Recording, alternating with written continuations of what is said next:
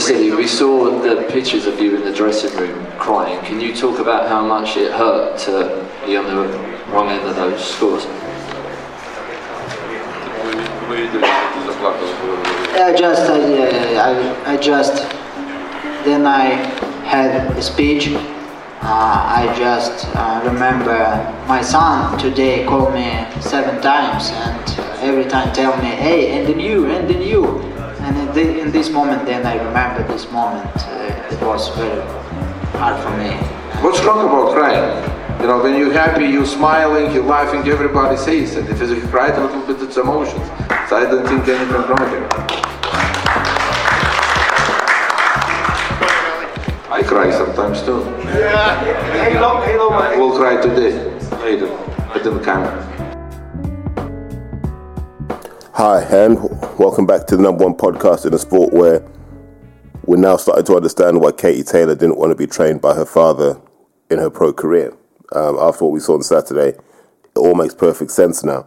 I'm sure there are other reasons which I won't go into, but yeah, wasn't wasn't a glowing night for Irish boxing, unfortunately. But we can come on to that later. I think the the majority of my DMs and WhatsApp messages has been about Devin Haney versus Vasily Lomachenko. So I thought that's a good place to start. And it's it's fascinating when you get to this time of year as a British sports fan because this is the point where it's crunch time. Football wise, it's crunch time. Will your team go up? Will they win a trophy? This is when we find out. In the rugby context, it's the same. Are you going to win trophies this year? Are you going to go up? What's going to happen? This is when we find everything out. This is when we find out you know, at that top table, who can do what under the most pressure.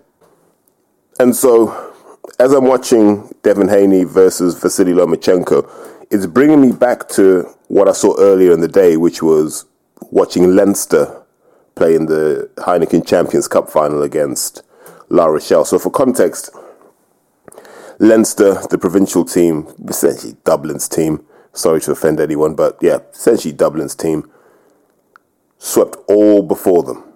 Could rotate a squad of 50 players to pick um, a 23 who could do what they want when they wanted, essentially. What Leinster have been able to do over the last decade or so has been incredible, absolutely incredible. But trophy cabinets kind of lain bare for a bit, but they've been absolutely incredible. So we talk about how good they are as a team, but it's hard to call them a great team because they haven't quite dominated. They don't have, in the last decade, I should say, they haven't had a a five year run of dominating Europe, for example. They just haven't haven't even dominated the URC since the South Africans came. But they have a style of play that is, in theory, unplayable on its day. Now, here's the challenge. In playing La Rochelle in the final, you're playing the one team that has the antidote to that style. So La Rochelle, small town in France, 70 to 80,000 people and just have the most physical team I've ever seen in terms of just raw size, raw strength, raw power, raw stamina. La Rochelle might be the most dominant club team physically we have ever seen. You wonder what they'd be able to do against the Springboks with that level of physicality. So I've watched both teams long enough, and I knew there'd be parallels with the Haney Lomachenko fight because you know Haney's going to start fast, slick, and disciplined. Kind of a bit like Teo did, but tactically different. But in terms of mindset, obviously take advantage of your youth. But what you knew was at some point, Loma was going to be Loma. The only question was when was he going to start being Loma? How long was he going to start being? How long would he be Loma for? And would that be enough? And it was the same when I was watching Leinster versus La Rochelle. I won't labour the point, but essentially Leinster run off to this ridiculous lead at half time. And you're thinking, eh, it's kind of done and dusted. But La Rochelle had shown enough to say, hmm, the surge is coming. Make sure you can cope with it because from 46 minutes to about 65 minutes, we are going to run over you. And what invariably happened was La Rochelle surged, Leinster buckled, and they never got their composure back. And La Rochelle were able to win by a single point in a game where they should have been roundly beaten. And this, this kind of Haney Lomachenko fight felt like that. It felt like a, a fight that was, it was close at the end, but it never felt like it was close at many points in between, if that makes sense. So I think there's value in comparing and contrasting how Teofimo approached Lomachenko versus how uh, Devin Haney did. So if you go back to what Teo did, Teo went position first, right? That was it. Teo just said, if I can get my left foot outside Loma's right foot, it leaves me two-handed in my attacks, which is what Teo wanted. He wanted to be able to throw the big right hand and also the left hook, right? And so for the first half of his fight with Loma, he was able to execute that. It's very draining against Loma because he's so dynamic. And Teo was able to do that. And so he he never sacrificed position. Even if there was a shot on, if it meant that he was going to be in a bad position, he didn't take it. And so what that did is it it meant that Loma couldn't set traps. Because all Teo wanted to do was hold that dominant position. And it forced Loma to attack from positions where he wasn't comfortable. As Lopez got more and more tired, he wasn't able to do that. And then Loma was able to come round the corner. And as he was able to come around the corner, he found more opportunities. And that's when he had the Lomachenko surge. Haney started differently. So Haney didn't really bother with that position too much. There weren't many aggressive pushes to dominate that. He was happy to stay in that middle channel. So he was happy to keep his feet in line with Loma's or just inside and he'd he'd cover his tracks by looping a left hook over the side or trying to throw a check hook to make sure that Loma didn't drift to his right. And so I thought that was interesting in the early part of the fight. And and another way that Haney did it was he used his jab so frequently that Loma couldn't get around that. Couldn't really roll under it, couldn't go all the way around it. And I thought tactically that was quite good with from Haney. You know, his jab's one of the best in the game. It's sharp, it's accurate. His arms are long. And where Teofimo tried to dominate position, in the early part of this fight, Haney tried to dominate distance. Understanding that Lomachenko is shorter than him, has shorter arms than him, with a longer torso. So Loma's not built to to go shot for shot with a guy like Devin Haney, for example, just because you know, the dimensions are all wrong. And so Haney, Haney was really about controlling that distance. You saw a lot of long straight shots to the body. You saw a lot of long jabs.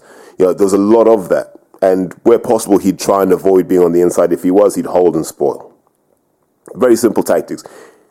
Similar to Teo in terms of they picked one area they thought Loma was weak at, and they, I mean, they decided to dominate that. But in terms of you know, how they approached it, two completely different ways. And credit to, to both families for being able to, to see these weaknesses and exploit them. So what it does is it makes sense to break the fight down into thirds because I think if if I'm trying to remember how I felt in terms of scoring, if you break it down into thirds, first third Haney three one, second third two two, last third Loma three one, roughly, and you can debate rounds here and there. So I don't necessarily think whichever outcome we'd had was a disaster. I think 116, 112 is a bit of a shocker, but it is what it is, I guess. But that first third was interesting because that was when Haney was at his best. That's when the tactical plan was at its best, and he was able to to rack up rounds, and not necessarily by hurting Loma, but in having control of the distance. He kind of had control of these rounds, and Loma would he'd come in and out with the exciting flurries, mostly towards the end of the round. Yeah, you know, you're trying to convince the judges you're still in the fight, but Haney did a lot of a lot of good things. Uh, like we said, distance control. You know, the ability to just use the jab, keeping things really simple. And when he felt under pressure, he was able to to see into the eye of the storm, stay calm, hold when he needed to, spoil, maneuver Loma around, and just let Loma know that 135 isn't 126 or 130. And so you saw that. A um, couple of criticisms of Devin Haney from my perspective. He looked good when there was a distance between him and Loma. And I think when Loma shut that distance down, Haney would dig his feet in, and then it got messy. That may have been part of the tactical plan, but he also knows he won't be able to do that against more physical opponents, against bigger guys. Like you can't do that against a Teofimo Lopez because you're going to ship punishment and you're going to ship punches that may put you down.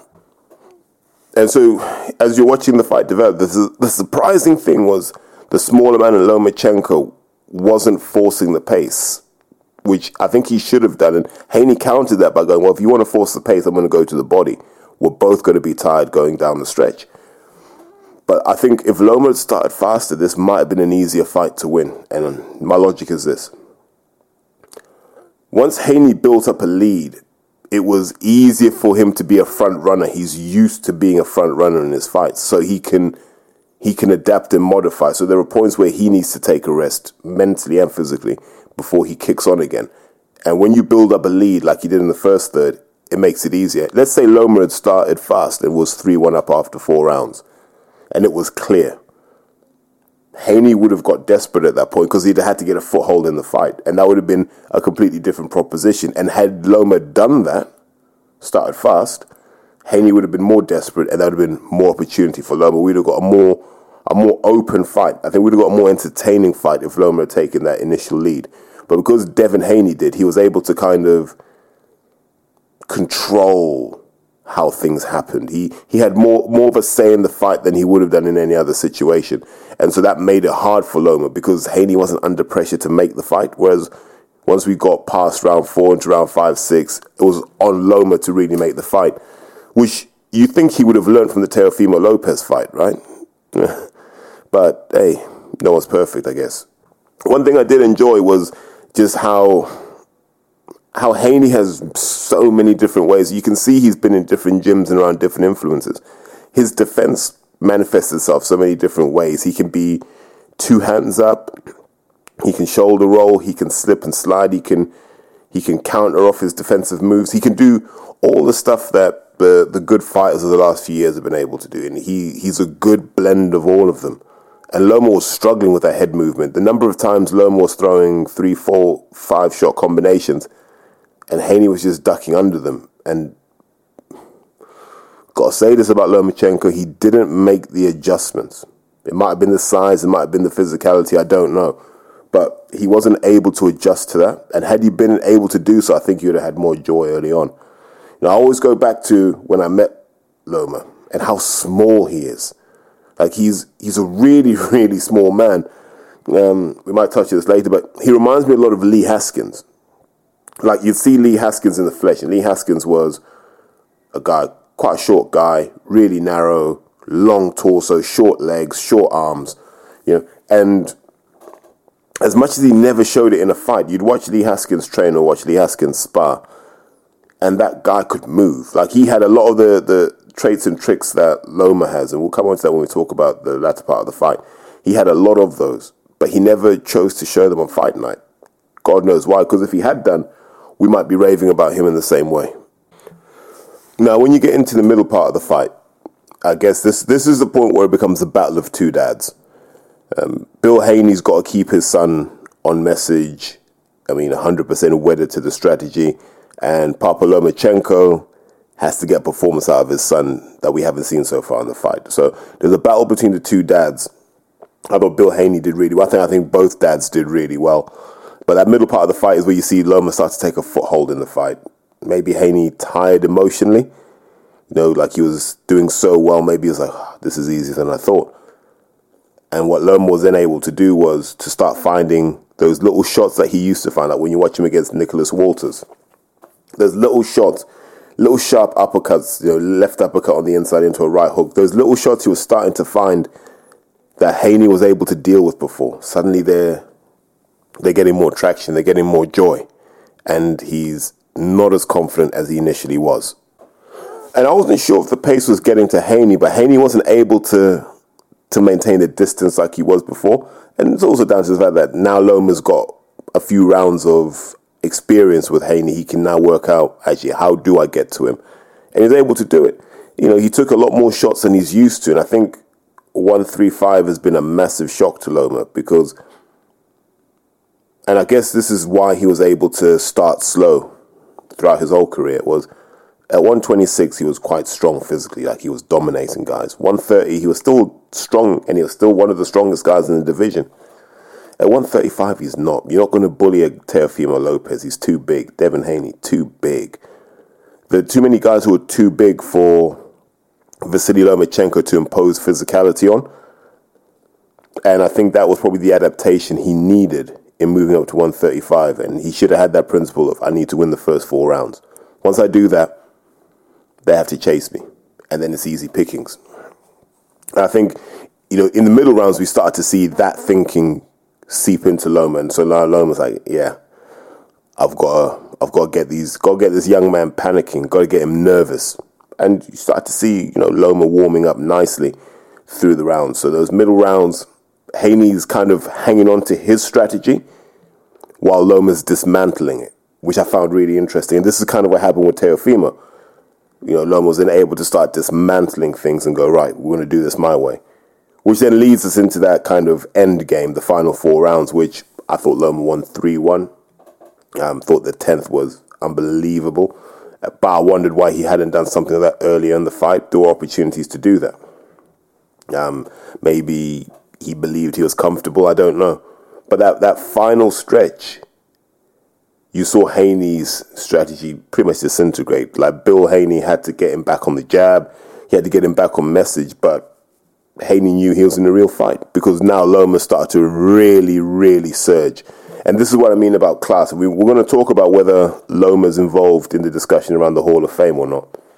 But one of the things I never used to look at, but I'm going to start looking at is if someone goes into the Hall of Fame, how did they do in those last four rounds? Because if you look at Mayweather, Mayweather would normally take him, he would normally sweep him 4 0, 3 1, normally. Um, Manny, Manny could go hard as well. A lot of the greats could go hard. At their best, they could go hard. I remember, you know, Floyd against Canelo, swept him. So we've got to start looking at that because Loma's definitely a guy who who looks impressive down the stretch. And once again, he looked impressive down the stretch. He was able to to be Loma for those final four rounds in a way that made you think maybe he's not old. Maybe it's a it's a size thing and not a work rate thing, a speed thing, or an accuracy thing. Maybe it's just a size thing that he has to get over and go, well, I'm not going to be bigger than these guys. So what if I'm stronger? I just have to impose my style as early as possible.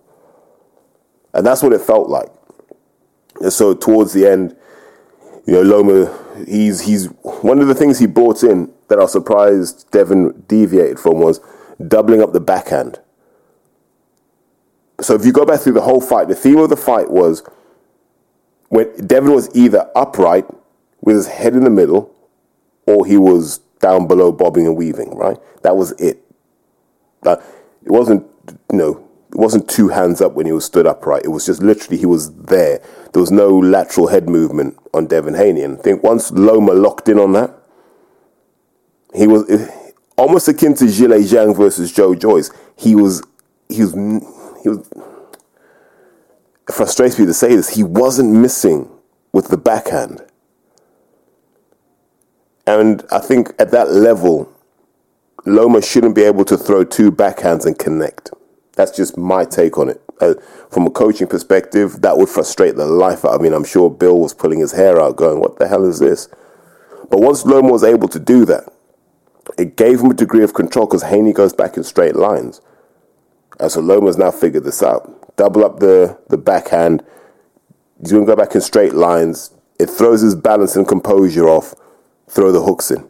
And then that's when you start to see combination punching Loma come out. As soon as he realized he could do that. And that final four rounds, Haney was just rich. He was he was fighting to stay in the fight. I know his dad told him he's winning the fight, and I understand why you'd say that. But at that point, he's fighting to stay in the fight. There's no debate around that because it's a it's a tricky situation you're in there where you're like, I could try and hurt him, but in doing that, I may invite more pressure. I may lose more rounds. And so you get to the end of what was a it wasn't a classic, but it was a good fight.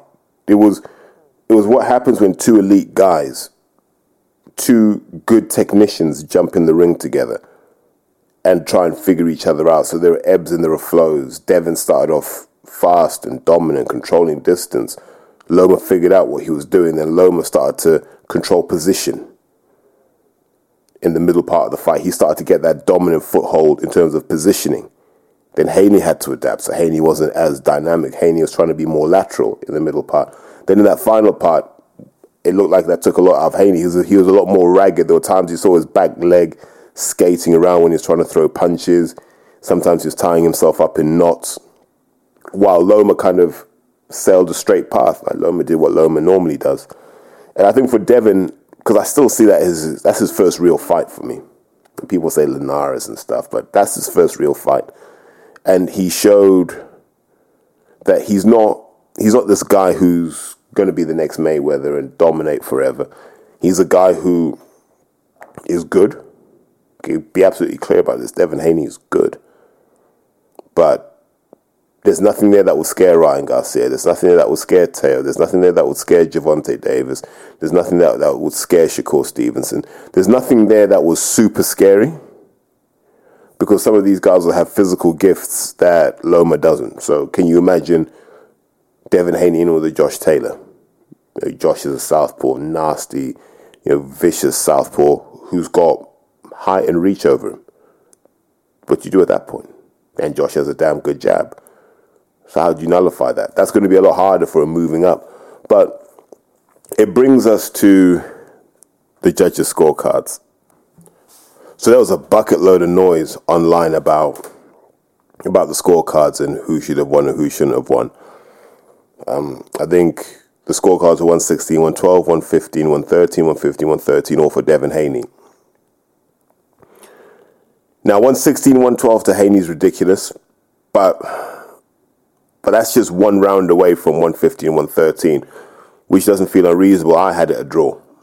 I think it's a draw for me. Um, do I want it run back? Not necessarily, but I'm comfortable saying that that fight was was a draw to me. So for me, if it's a draw, I'm sympathetic to people who had it seven five either way. I have no problem with that. I don't believe it was a robbery. It wasn't a robbery because Loma kind of left so much money on the table in the first four rounds that he was playing catch up. And when you play catch up, you've either got to stop the guy or your work has to be so clearly better than the other guy that the judges have no choice. And I don't think what Loma was doing was that. There's a lot of stuff that was bitty, you know, like the the fast combinations. They looked good, but they were hitting gloves and elbows and forearms and stuff. So there's, there's a lot of stuff you can say Loma wasn't doing. The crowd was also quite partisan. So if you watched it with the noise up, then you feel Loma won because the crowd was, uh, what was 90% pro Loma.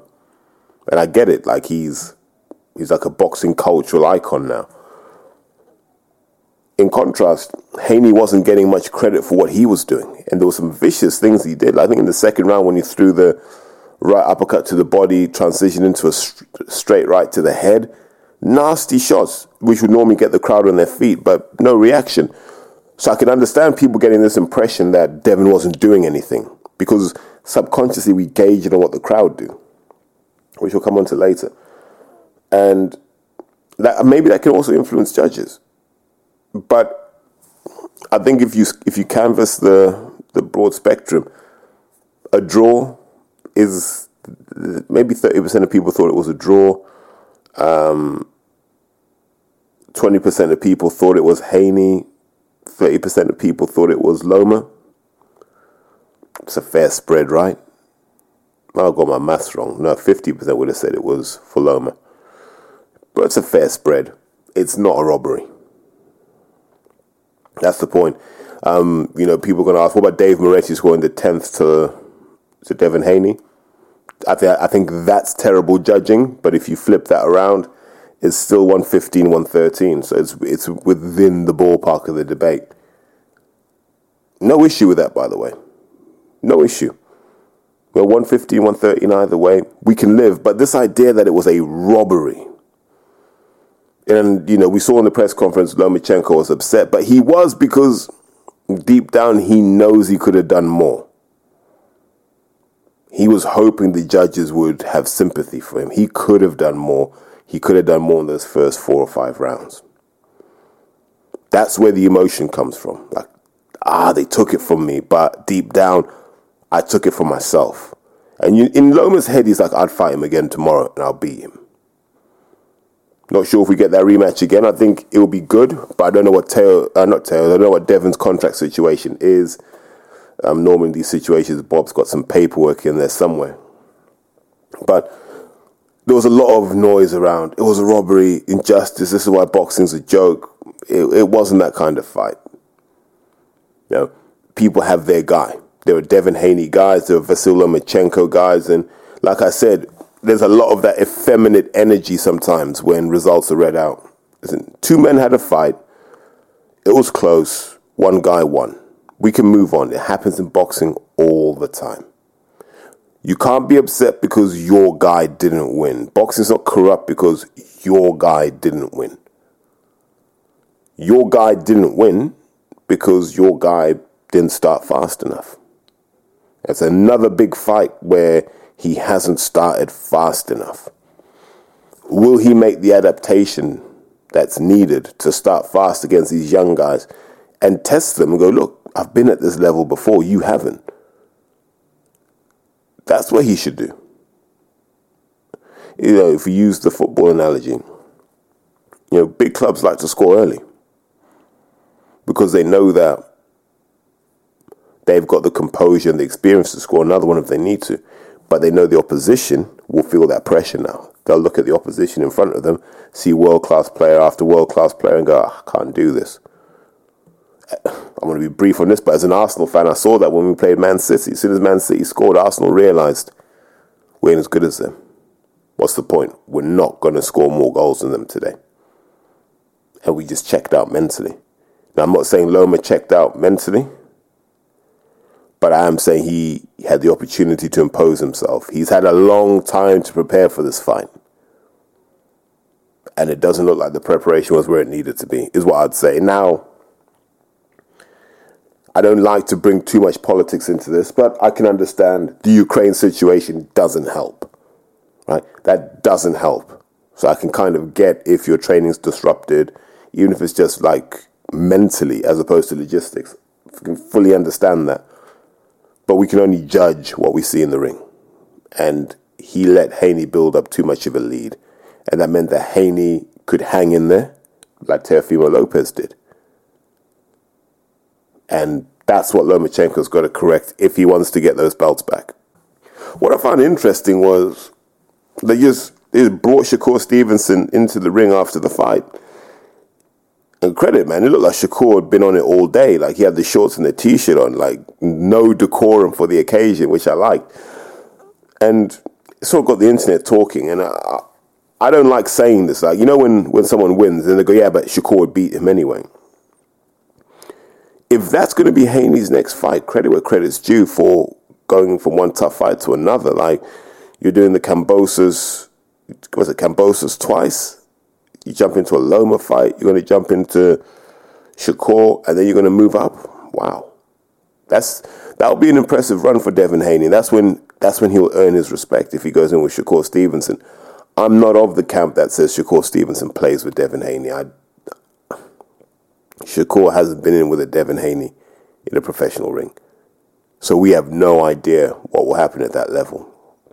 You know, I know we talk about guys like, yeah, yeah, you know, he fought Jamel Herring. That's not Devin Haney. That is not Devin Haney. So I'm going to hold fire on who would win between those two. I don't want to, you know, don't want to say anything too early because I think we need to see Shakur in in some some fights that will test him, and then we let, let's get to that point. But look, as I say, credit to both men. Credit to Loma for even at 35 going, I still want those belts, and credit to Haney going, I'll take on a legend. Now, a massive shout out to Carl Chapman for asking this question. Do I think Loma belongs in the Boxing Hall of Fame? Yes, and not even begrudgingly, but you got to remember how few fights he's had and how much he's actually done. He he ticks a lot of Hall of Fame boxes because there's boxing before Loma and there's boxing after Loma, right? he he brought things we hadn't really seen at the top level before. Some of those those moves that he does, the little kind of skip steps, um, his ability to sort of shoot and pivot around the south uh, the southpaw side. we hadn't really seen that at the top level the way he does it. So he he did a lot of things we hadn't seen before, and he's able to make them work in wins. Like it wasn't like he wasn't like an Emmanuel Augustus who was unorthodox but didn't get the big ones done.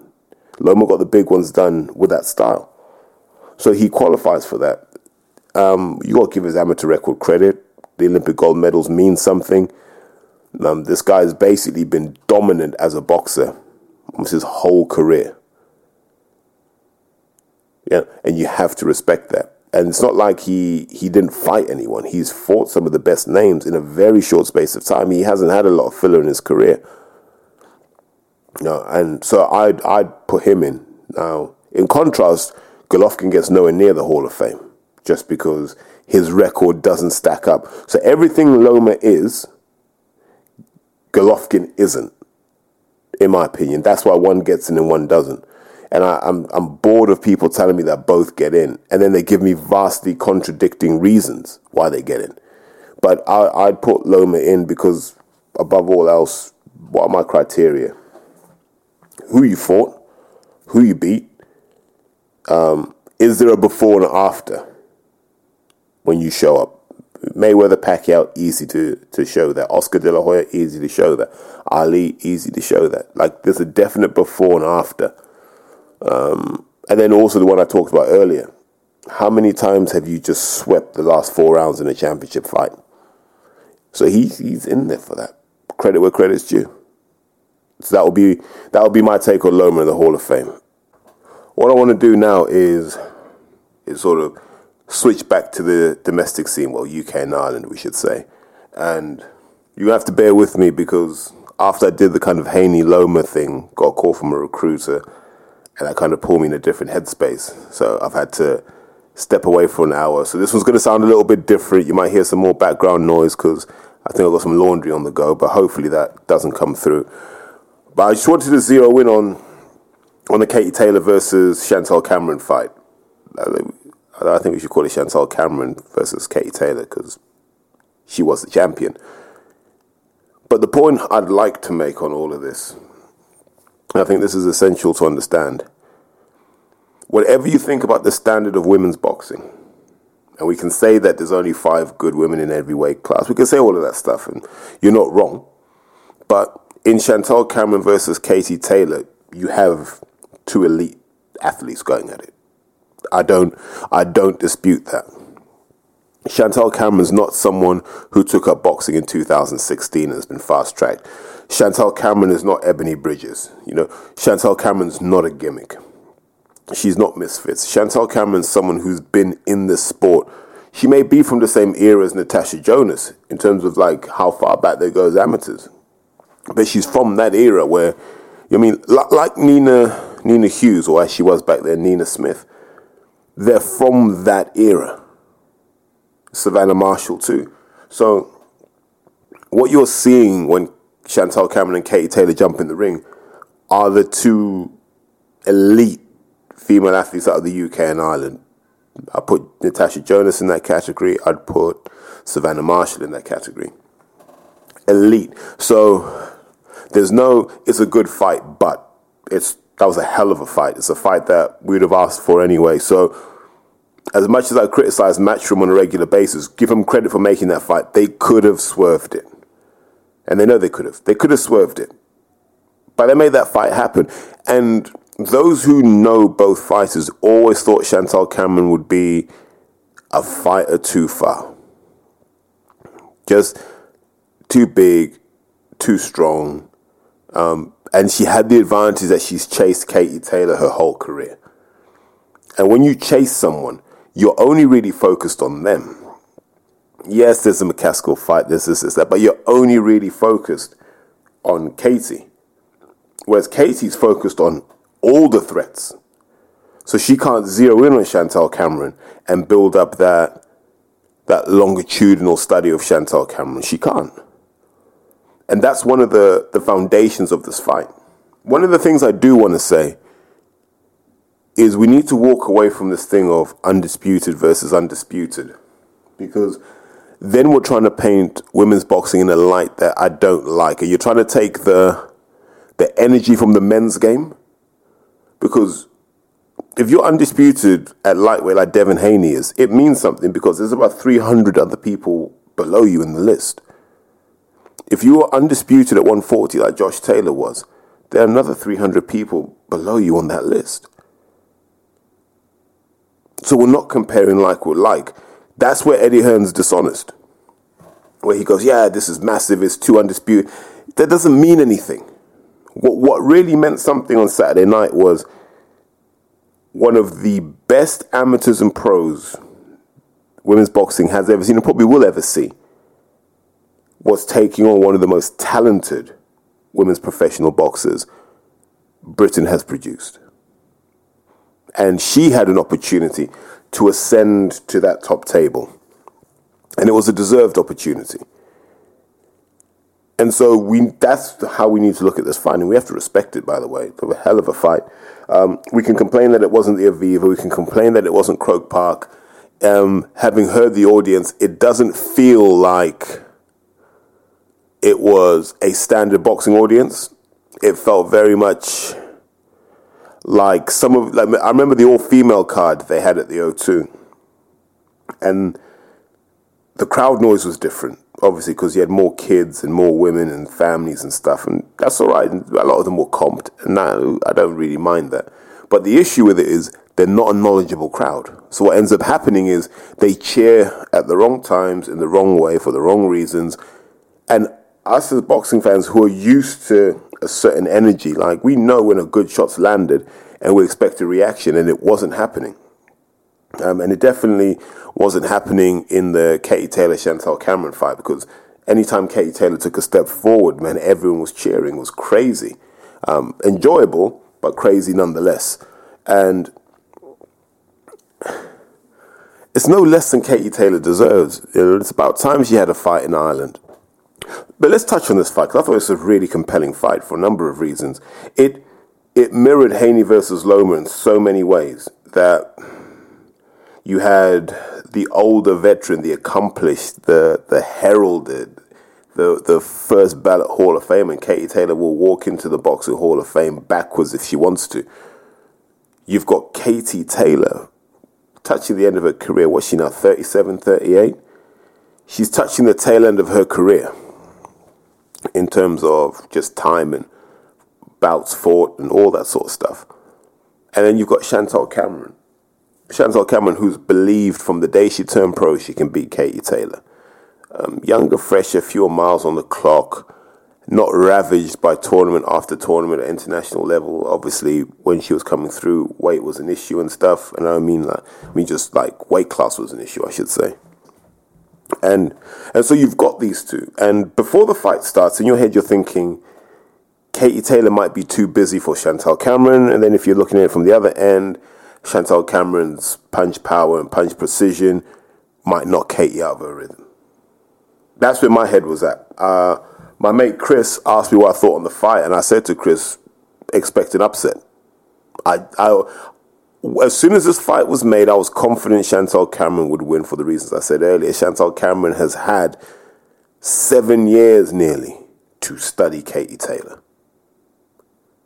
and work out what she can and can't do. She's seen her struggle, she's seen her thrive, so she knows the many flavors of Katie Taylor. So let's even before the first bell. If you're if you're if you're camp Katie Taylor, you should be training to win the first four rounds because this is your level. Chantelle Cameron's never been at this level. That's what you should be doing. Win the first four, chill for a bit, let her get confident and start gambling again, and then grind her down again, and then just finish strong. That's what you'd want, but then there are some constraints to that. Katie Taylor, as we found out Saturday, isn't that big. Do you see what I mean? She's like Loma, she looks okay at the weight, but there are bigger people at the weight. If you bring her down to lightweight, I think she's more viable. But even then, you got people like Mikaela Mayer and Lisa Baumgardner who will bring more size than Katie Taylor does. And so you're looking at it from that perspective, going, I want you to do that, but it's going to be hard because you're dealing with someone bigger. But you don't have the option of sitting off someone bigger because they're going to walk you down. And then from a Chantelle Cameron perspective, you just hope you can establish dominance with your jab because then you can just walk forward. And, you know, if you've listened to me often enough, you'll know. It's infinitely easier to box going forwards than it is going backwards. Not many people are good going backwards. That is why your default position when you're coaching people should always be attack. Hit and don't get hit. I promise you, you push someone back, they are not going to hit you unless they're special, unless they've got that balance and timing, which not many people have.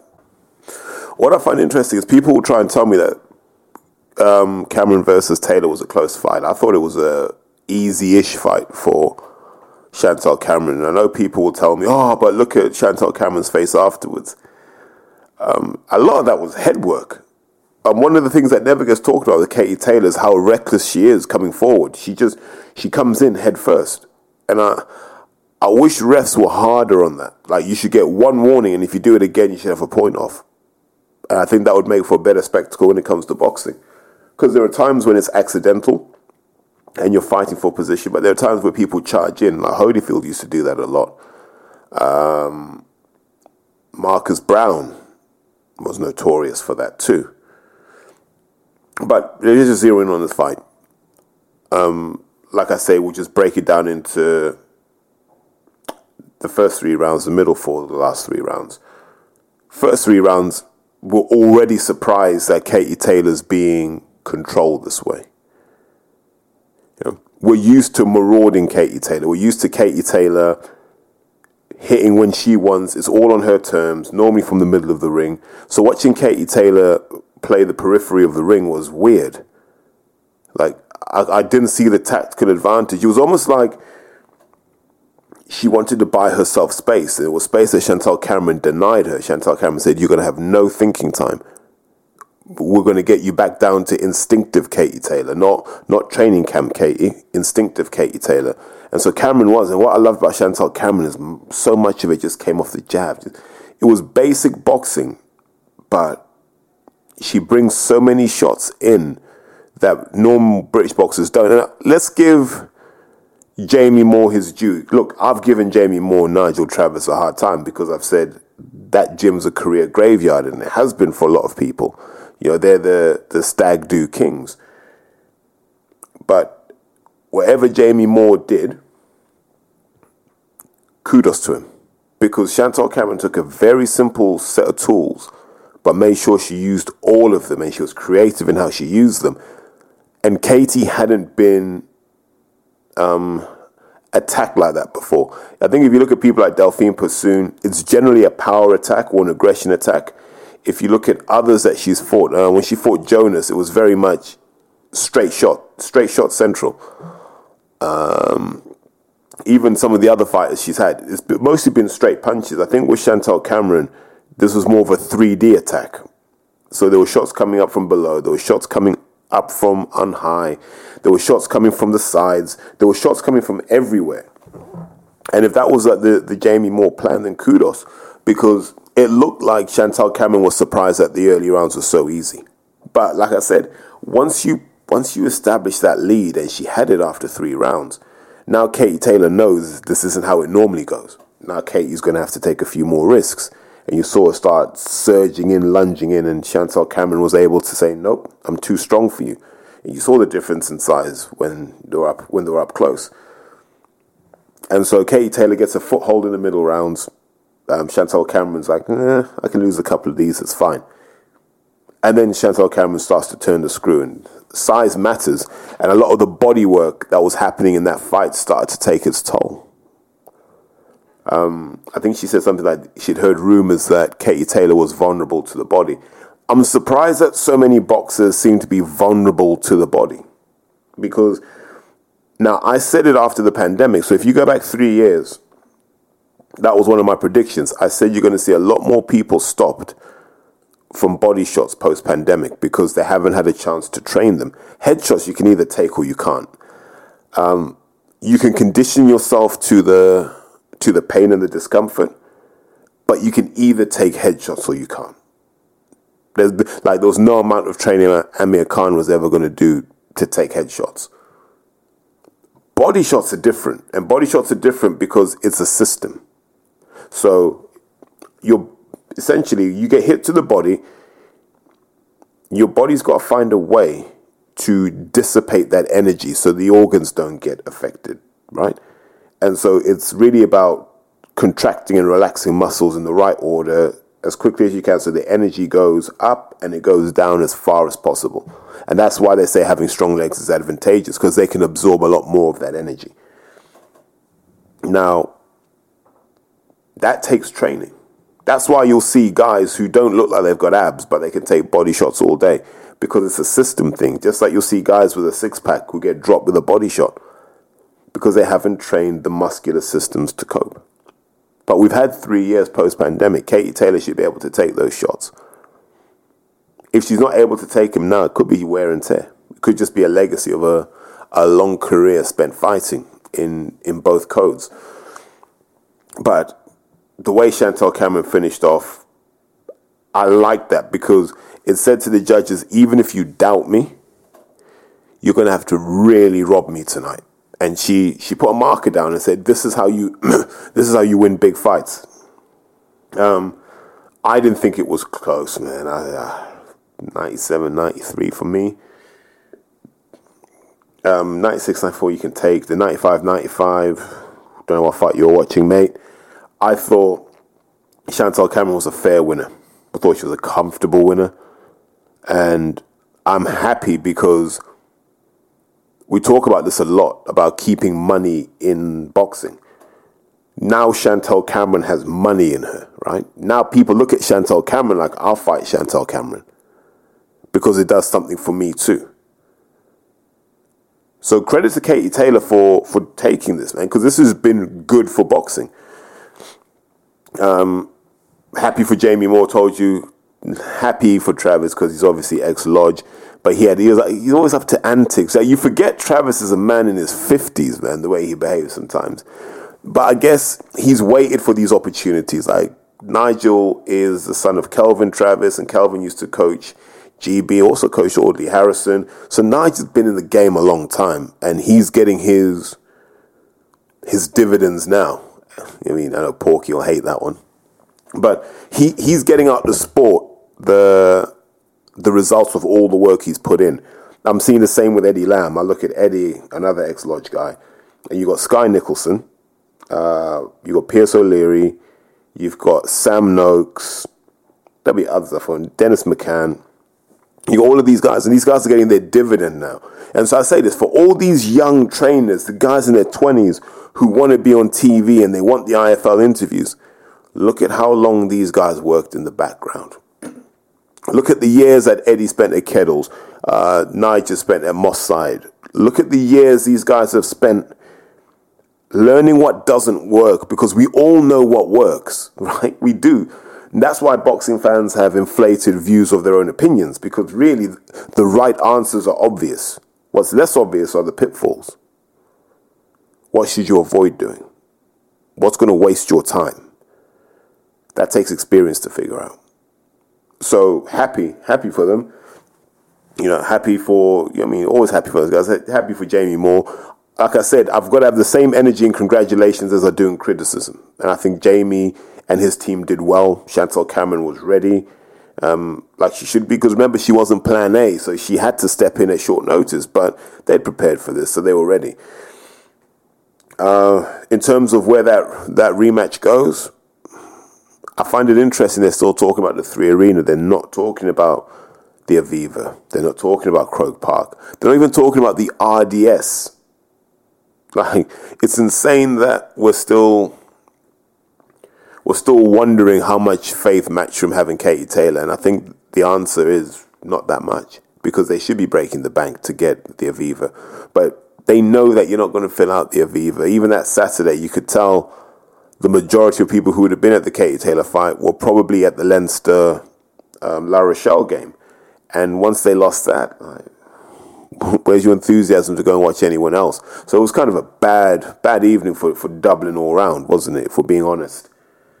But look, I think both ladies are viable. Katie Taylor's probably got three fights left in her, and she can call it a day as one of the all-time greats in boxing for the barriers that she's overcome. And Chantelle Cameron can go and have some interesting and entertaining fights with other people.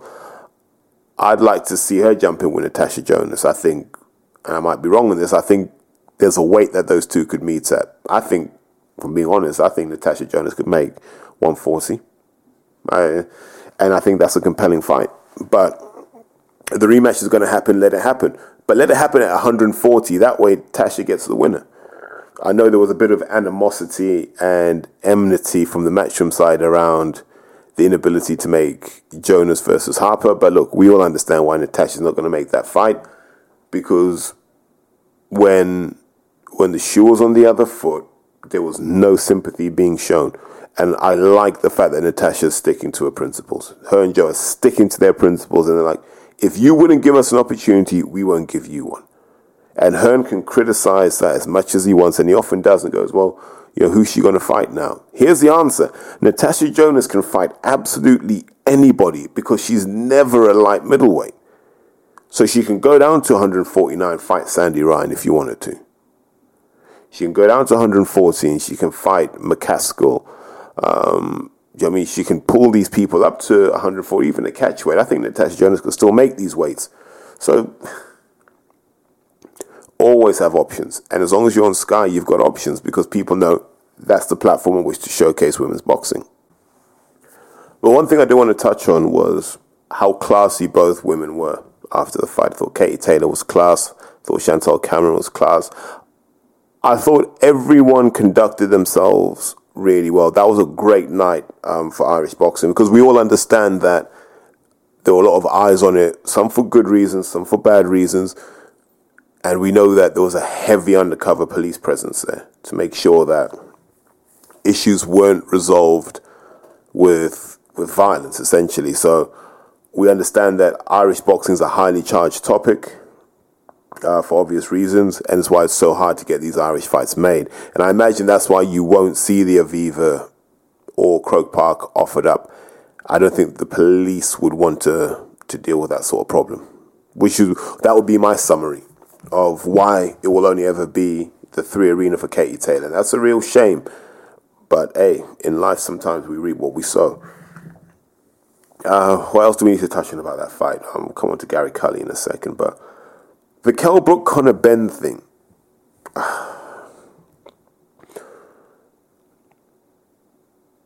Uh,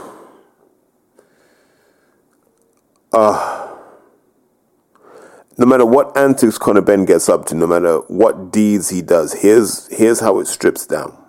Until Conor Benn is willing to sit in front of UKAD, the board, the National Anti-Doping Panel, whoever he needs to sit in front of, yeah, not IFL, not Radio Raheem, not Piers Morgan. Sit in front of the people you're meant to sit in front of and take what's coming to you, and let's go from there. Bothering Kell Brook does nothing. You don't even have a license. You have no prospect of a license in the UK. And I thought Kell Brook was smart in his response where he said, the fight has to happen here. But I don't get it. He behaves like a spoiled child. Like he he's a kid of privilege. And and yes, I'll accept that being the kid of Nigel Benn was probably a nightmare growing up because like his dad was a bit of a head case by by his own admission. That probably did a lot of emotional damage. That I imagine Nigel's trying to atone for now, but it's probably left an effect on Conor Benn. So Conor Benn's got this duality in his character of the kid who went to the best schools wherever he lived, the kid who never really had to ask for much, but the pressure he feels to be something close to his dad, who grew up with none of that. And so we get these silly outbursts, and then we get the real Conor Benn crying and admitting he can't cope he just needs to stop with the antics. That's what he needs to. He needs to stop with the antics. I had a friend like him, and my mate's dad was notorious for just kicking off, right? right? And he could fight, but he could fight. But he was the kind of guy that if he didn't beat you up, he'd go home, get a bat, come back. If that didn't work, he'd go home, he'd grab a shotgun, he'd come back. Not really a bully, but a bit of a nutcase, right? And so his son tried to be that, but his son wasn't that. He didn't have it in him. And so his son used to get battered. And when he got battered, he'd call his dad. His dad's like, Why are you calling me? Deal with it yourself. But he couldn't. And that scarred him for life. Like he he's scared of violence now because of what happened when he was coming up. And Conor Benn's to end up like that, where he's going to be fearful of adversary. Ad, start again. Where he'll be fearful of adversarial situations, because he could have just left Kell Brook alone and said, "Kell, when are we fighting? All this, you need to stay retired because you'll get hurt bad." That, that that's just fake tough guy talk. Yeah. Because when you're confronted with him, you just what just a shove. You didn't even swing on him. And for all the things people say about Kell Brook, stabbed a couple of times this and the third, Kell's been there, done it. He, he get busy if he has to. But also, I don't know if I want to see Kell Brook box again because you, you're looking at him now, and the hairline's going, hair's thinning. I mean, the shape up's not what it used to be. He's he's not punchy, but he's talking like someone who is halfway out the sport already. So what's he sticking around for? Hopefully not to fight Conor Benn. Let him jump in with someone like the winner of Eubank versus Smith, or I mean, see if Cal could make 168 and fight Canelo. Like I'm more interested in that sort of fight. Oh wow, let's talk about let's talk about Gary Cully. He's he's one of those I call them matchroom victims, right? You know when the matchroom hype machine just goes into overdrive and they tell us that someone's something they're not. And that's what they're trying to do with Gary Cully and tell us that this guy's going to be a monster at 140 all the way up to 154. Um, his record would indicate otherwise. Like you're you're going to points with guys like Kane Baker, that's no shots to Kane Baker, by the way. It's just saying, you know, that guy's. If you were serious about what you're saying, you would have stopped a guy like Kane Baker. So Gary Cully basically makes his name off stopping Miguel Vasquez, right? And then after that, they just set him up to, to stop people. But you looked at Gary Cully and you said he's got a bit of Robert Easter Jr. about him without having that toughness, where he's too tall for the weight. And you look at it and you go, you're too tall. Your hips are so far from the ground that when these little guys hit you, man, it's it's going to be a wrap. And I think we've been waiting for that to happen. And being tall, you can get away with in the amateurs. So being super tall at the weight, you can get away with. There's a kid, Conor Marsden, got away got away with it for years, right? Because it's only three rounds. Physicality isn't an advantage at that point. So Conor Marsden had a great amateur career as a six foot, wait, six foot two, six foot one, um, lightweight. Had a great career doing that. Man, you can't knock his amateur career. He did well, but when he hit the pros, that became his biggest issue. He was too tall for those weight classes, and he was getting dominated by guys he'd have crushed in the amateurs because they could bring that physicality to bear more as the, the fights got longer and the gloves got smaller. And there have been many other instances. Fundora, you know, when they were hyping him to the hills and back, but he was also too tall at the weight, and this happens. There's a degree of solidity you need in boxing you need to be you know, solidly set in certain weight classes, especially if you want to take a shot. Those shots that he was getting hit with by Jose Felix, I'm not going to say he's a super puncher. Like he's not a frightening puncher. That's not a guy like a, like a Teo or even Tank.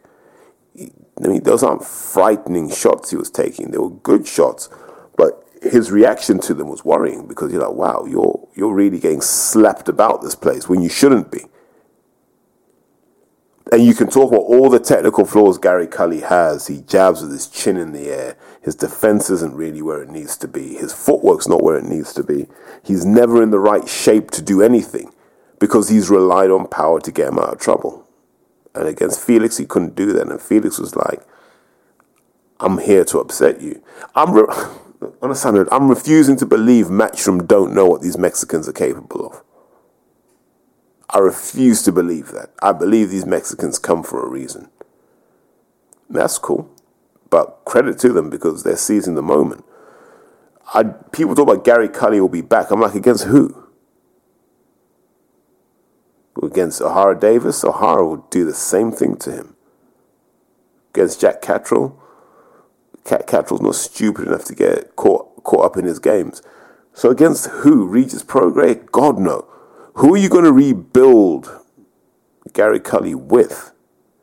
Like you'd have to dig up a Samuel Maison, um, a K Prosper, uh, Boy Jones Jr. You know, people of that ilk. If you wanted to rebuild him, but I think those guys could beat him too. I, genuinely feel like Gary Cully is.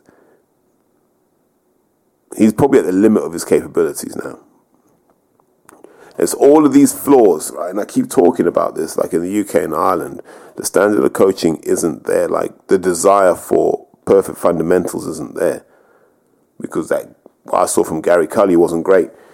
And that's a lesson. You got to coach everything because if you think about a typical 12 round fight, even if you say it welterweight, let's just say there's a combined 1600 punches thrown. And a punch takes a tenth of a second out, tenth of a second back. That's a fifth of a second. That's about 320 seconds of that fight. That's five minutes of the fight where you're concerned with the art of punching. So, what are you doing for the rest of it? And have you trained for that? Have you trained to dominate position? Have you trained to control distance? Have you trained to identify opportunities? Have you trained to punch in combinations? Have you trained to transition from attack to attack? Have you trained all of these things? A lot of times people don't. And it gets shown up like it did with Gary Cully, where it's like, man, I think you're out your depth on this one, if I'm being honest. Uh, so expect at some point they'll recycle Gary Cully and they'll recycle Lewis Ritson and we'll see something along those lines at some point. Or they might feed him to Dalton Smith. They might feed him to Azim. Yeah, I just they've just realized Cully's not the guy they thought he was. What else has been happening in boxing? Because I think the rest of the card is kind of eh, A sides one. Oh no no no no! JJ Metcalf won. Credit to JJ Metcalf. They never give up there you go. Champions mindset. So congratulations to him. Um, WBC don't want their belt defended against Bivol. Boo. Childish. Um, Sulaiman gets everything wrong. Um, happy to reinstate Conor Benn. Dumb move. Kicks out Bivol from a unification. Dumb move. Don't agree with any of it. The fact that that WBC amateur thing's dead. Dumb move. Um, the green belt's letting us down when it used to be the premier belt in boxing. So that's a bit disappointing. Um, what else has happened? Saying Josh is not a Hall of Famer. 100,000 million percent true. No. Seeing as they've kind of knocked about in the same era, you can't compare the careers of Anthony Joshua and Vasily Lomachenko. You can't compare the careers of Anthony Joshua and Errol Spence. You can't compare the careers of Anthony Joshua and probably even Shakur Stevenson. You can't compare the careers of Anthony Joshua and Devin Haney. You can't compare the careers of Anthony Joshua with Gervonta Tank Davis. You can't compare the careers of Anthony Joshua with Deontay Wilder. You can't compare the career of Anthony Joshua with many of these people. You just can't. He doesn't compare to Canelo. He doesn't compare to anybody because he has resolutely avoided putting himself in harm's way. He resolutely avoided putting himself in positions to get knocked out. And that's why he hasn't fought Fury and that's why he hasn't fought Wilder. Look, Hearn's had to admit there are no offers from Saudi Arabia. How long have they been talking about this super fight now? Six weeks? Not one offer. No date? No venue? I'm not saying it's not going to happen. What I am saying is that doesn't look like a country that's breaking its back to make this deal happen. So Joshua fights again in August. Who do you put him in with who hasn't got a chance of beating him? You won't put him in with Michael Hunter. So who do you put him in with? Frazer Clarke? No. Joe Joyce? Can't now. Who do you put AJ in with?